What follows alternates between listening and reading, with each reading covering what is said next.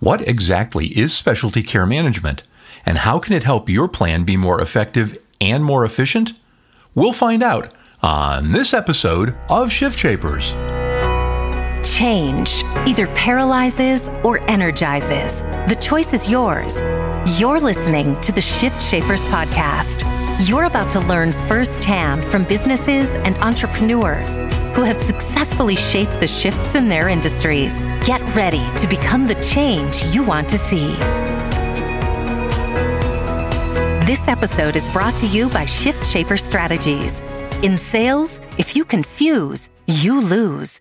Clarify your message so you win more clients, crush your sales goals, and build your practice. Learn more at shiftshaperstrategies.com. And now, here's your host, StoryBrand certified guide and chief transformation strategist at Shift Shaper Strategies, David Saltzman. On this episode of Shift Shapers, we're speaking with Craig Clemente.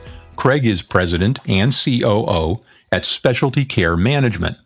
Now, we spend a lot of time on the podcast talking about different aspects of the healthcare arena that we can look at and all the different components so that we can help our clients develop plans that are both more efficient and more effective.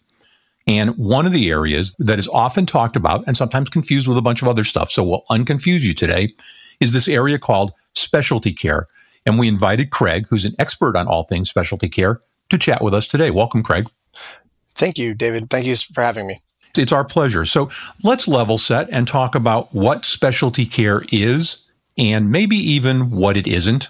Absolutely. As we all know, there are certain subsets of claims that cost a plan the majority of the dollars that are spent. And so as we look at it as specialty care management, we look at that as being defined as catastrophic from a claims perspective with obvious correlation to the clinical components as well. But it is defined as a claims as a claims exposure element rather than than necessarily just as a clinical component. Does that mean that you only look at a dollar threshold?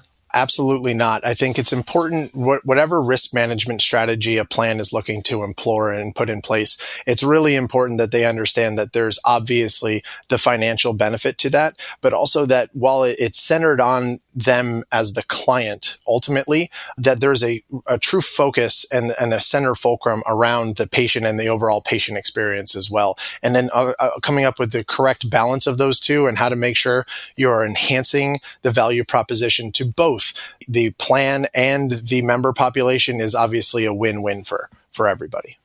So I guess the question is if it isn't just financially exposure driven, is it code driven? Are there certain particular conditions that tend to generally have this kind of an exposure problem and that would automatically draw your attention?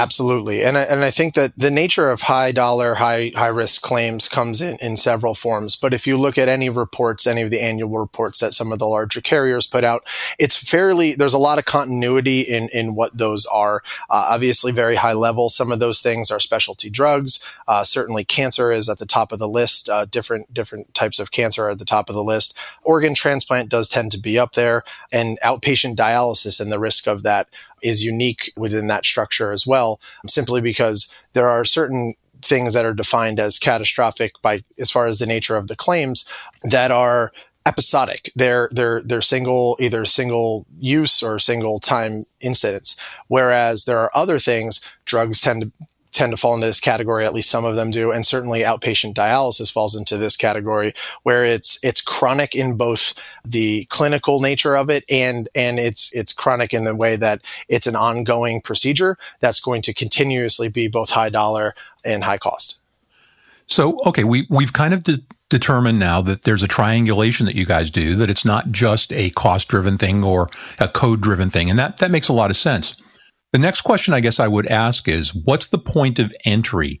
Do companies who talk about specialty care management, do they get involved at point of diagnosis? How does that work? Is that a TPA driven process or physician or plan driven process? How does the mechanics of all of that work?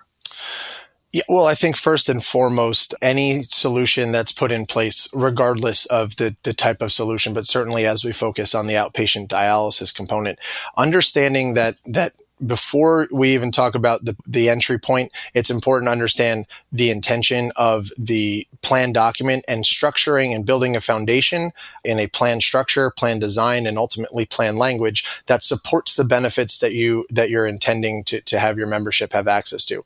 With that said, once those absolutely foundational components are in place and are in place properly, which is obviously a key component to any solution that you put in place for dialysis or otherwise is making sure you have the right plan language built around that. But once that's once that's in place, understanding that the the further upstream that you catch an inherent risk, the better. So while when we're looking specifically at outpatient dialysis individuals where they're starting, from specialty care management's perspective, we'd love to come in when the member is about to start. And so that we can transition them into an optimal start, both financially and clinically.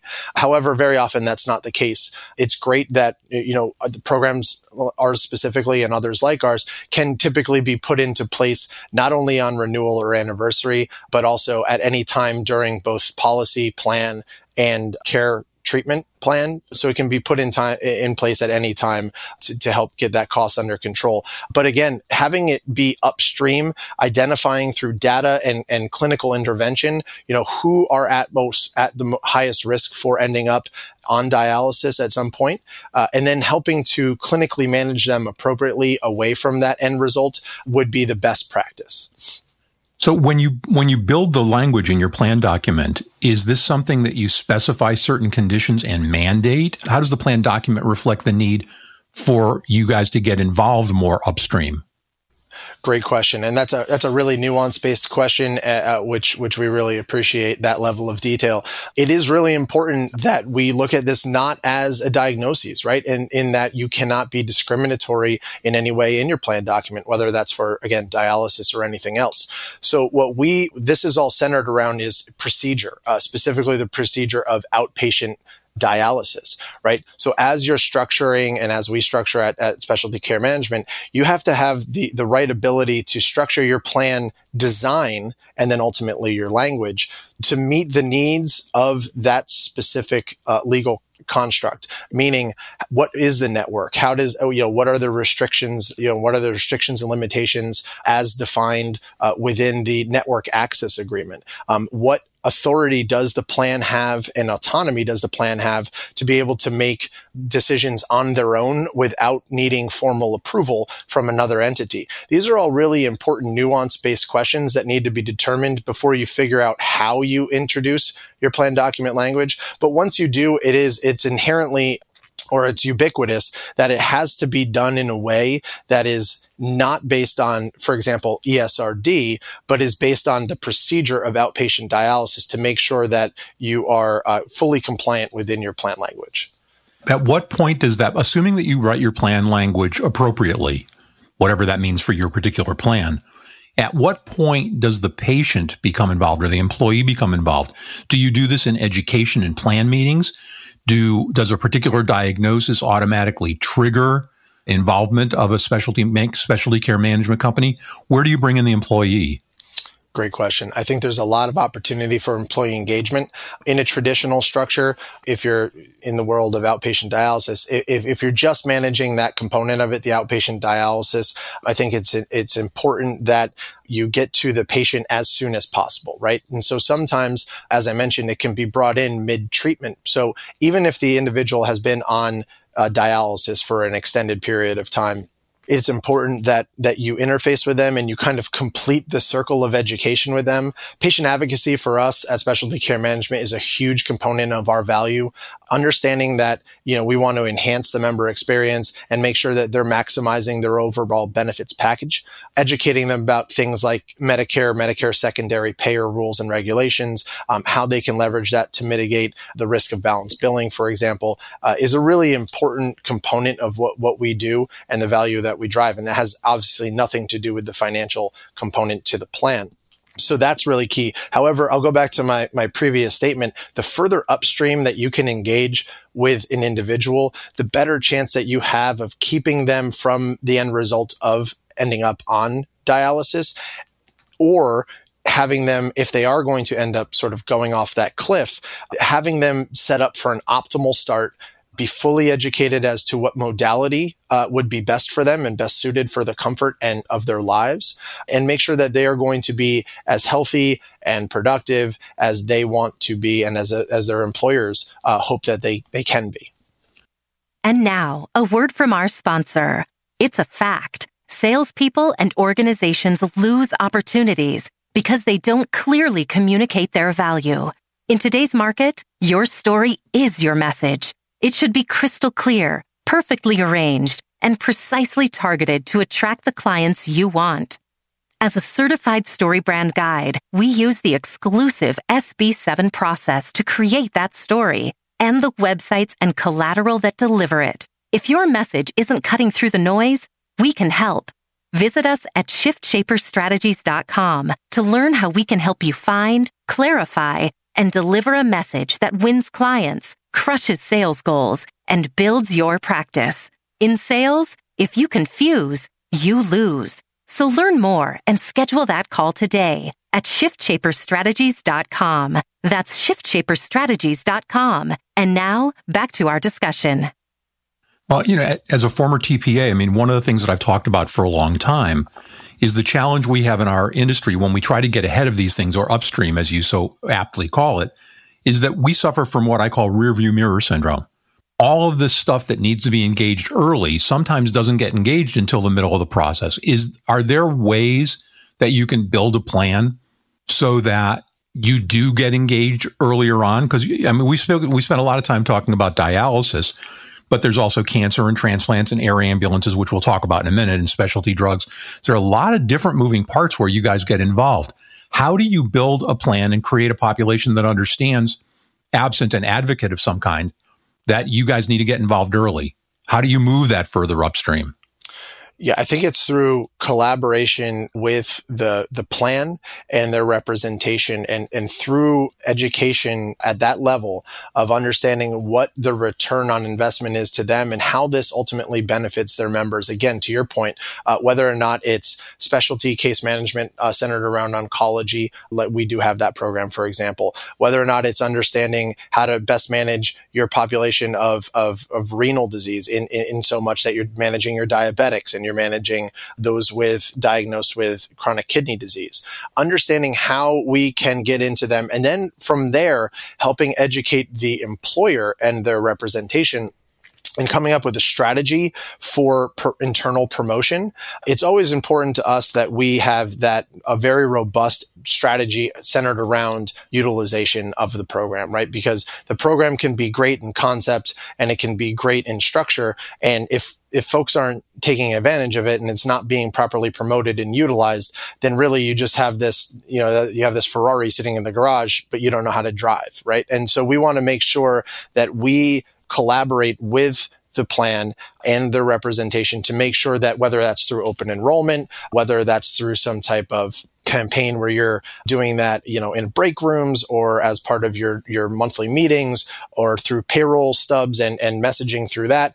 Ultimately, I think one other key component is you always try to find that individual within the member population that's going to be your kind of vocal champion, your, your internal supporter and have that and promote that person so that you sort of have that whisper campaign that happens at the water cooler or, or whatever the water cooler looks like these days. And so that they are saying, Hey, you know, this, this program is fantastic. I've really benefited. I've had all these wonderful things happen in my life.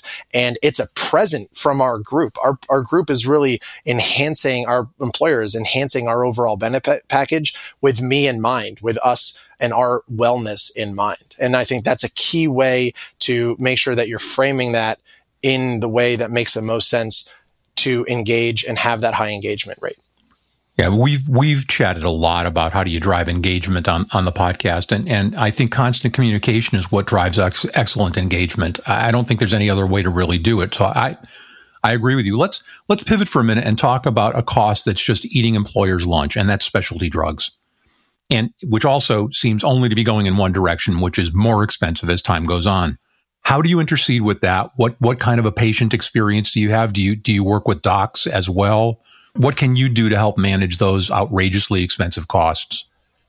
Yeah, and, and I will say that specialty care management, while we do not have a specific solution for specialty drugs, we do work with several companies that that really manage specifically in that space. I think there's a lot of to your point, I think there's a lot of innovation happening within the specialty drug space to make sure that patient again, patient experience is is enhanced, but that we are able to protect the plans from the from the extreme costs that we're seeing. It's really important to understand that the the solution I as as I see it, as somewhat of an outsider, is really that we're not looking to not cover, right? Like that's not, we're, we're looking because there are things that are coming out, technologies and drugs that are coming out that are there to enhance people's lives and make people's lives better. So the, the goal isn't necessarily not to cover it. The goal is to find a more effective way to pay for it. And I do think that there are a lot of companies out there, uh, or at least there's a couple of companies out there that do, uh, that have a unique approach to that in managing it, to your point, physician to physician, or, or managing that in a, in a way that is upfront and agreed to so that it's not quite as murky as some of the some of the ways that we've managed this traditionally. I know one of the things that we talked about in our pre-interview was air ambulances. What's going on with that? I mean, it's another really really big cost. Yeah, and, and air ambulance is one of those costs that just continues to grow. And air ambulance, going back, air ambulance traditionally had been handled through uh, providers. And and as and as we've moved forward in this marketplace, in this very niche marketplace, the most fixed wing and rotary wing companies now are done and privately held. And so that has really shifted the cost and shifted the dynamic uh, on what the overall payment of these, these uh, services look like.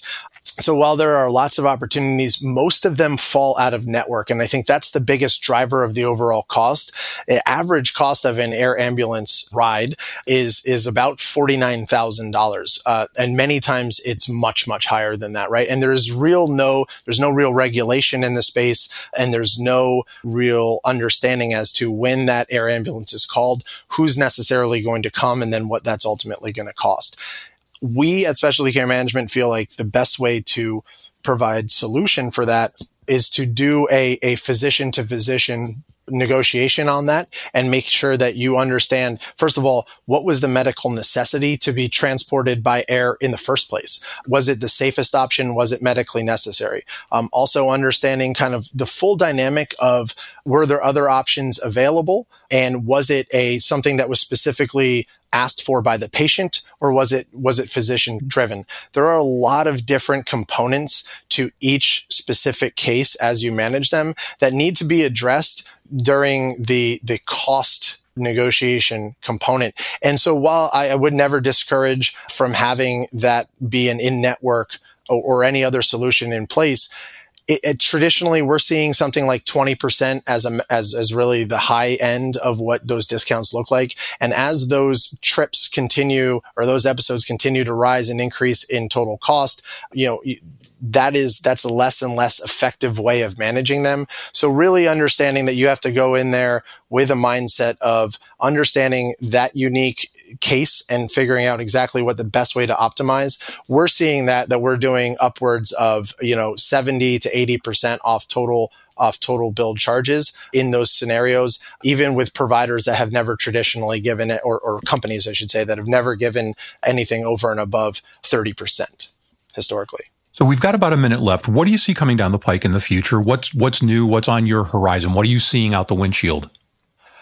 Yeah, I think in, in all of these spaces, the commonality is that people are are very folks are very aware. I think uh, uh, one of the things that's happened is, and, and this has been a great movement for our industry, is that truly the the broker consultant has has has worked to gain control over you know what the risk management strategy looks like. And I think that for me, the overarching theme here is risk management and understanding that risk management works well beyond, um, you know, a single you know, Buka entity, for example, where you're just putting one solution in place to manage everything, putting in that work. And I think I'm seeing more and more of that, putting in that work to truly understand through the plan document how to enter into a, the, the right or, or compose the right risk management strategy is what I'm seeing more and more happen in the marketplace each and every day and, and, and certainly year over year. And that's the exciting thing for us here at Specialty Care Management is, uh, you know, we've tried to build towards that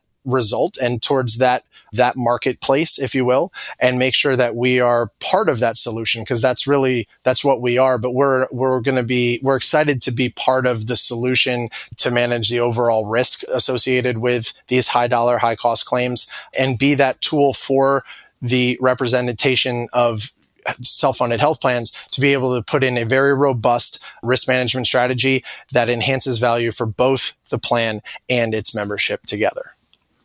And that's a great place to end our conversation today. Craig Clemente, President and COO at Specialty Care Management. Craig, thank you so much for sharing your expertise with the Shift Shapers audience. David, thank you so much for having me.